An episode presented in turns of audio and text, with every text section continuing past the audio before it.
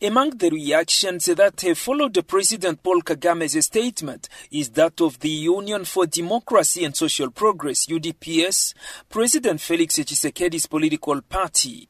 On his Twitter account, the U D P S president Jean-Marc Kabund wrote that the denialist posture of Rwandan president vis-à-vis his involvement in crimes in the D R C is an attitude of an accused pleading not guilty.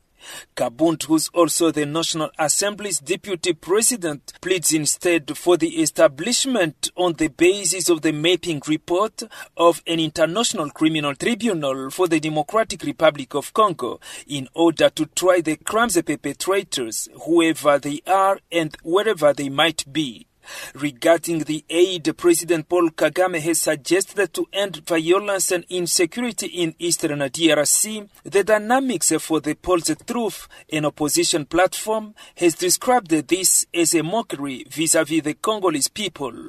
Jean-Félix Senga is the platform's executive secretary. Le père fondateur de l'A F D L, c'est Kagame, du R C D Goma. The founding father of A F D L, R C D Goma, C N D P and M twenty-three is Kagame.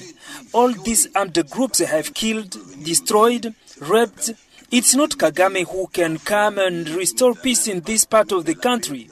Disorder, weakness in the Congo would suit Kagame very well.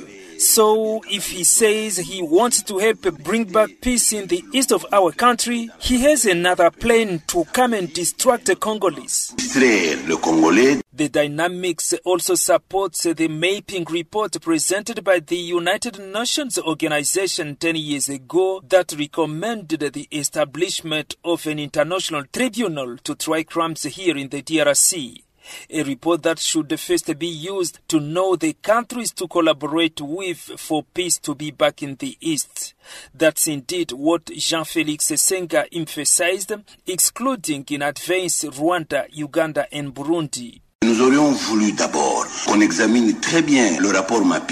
of all, we would like to look into the mapping report very carefully so that we know what each other's responsibilities are.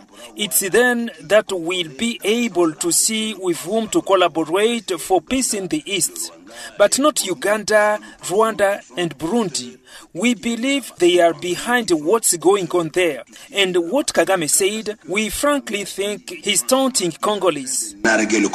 Meanwhile, the provinces of Ituri and North Kivu have been under a state of siege for almost two weeks, but killings of civilians are still reported in that part of this country. Jean-Noël Bamoise for Channel Africa in Kinshasa.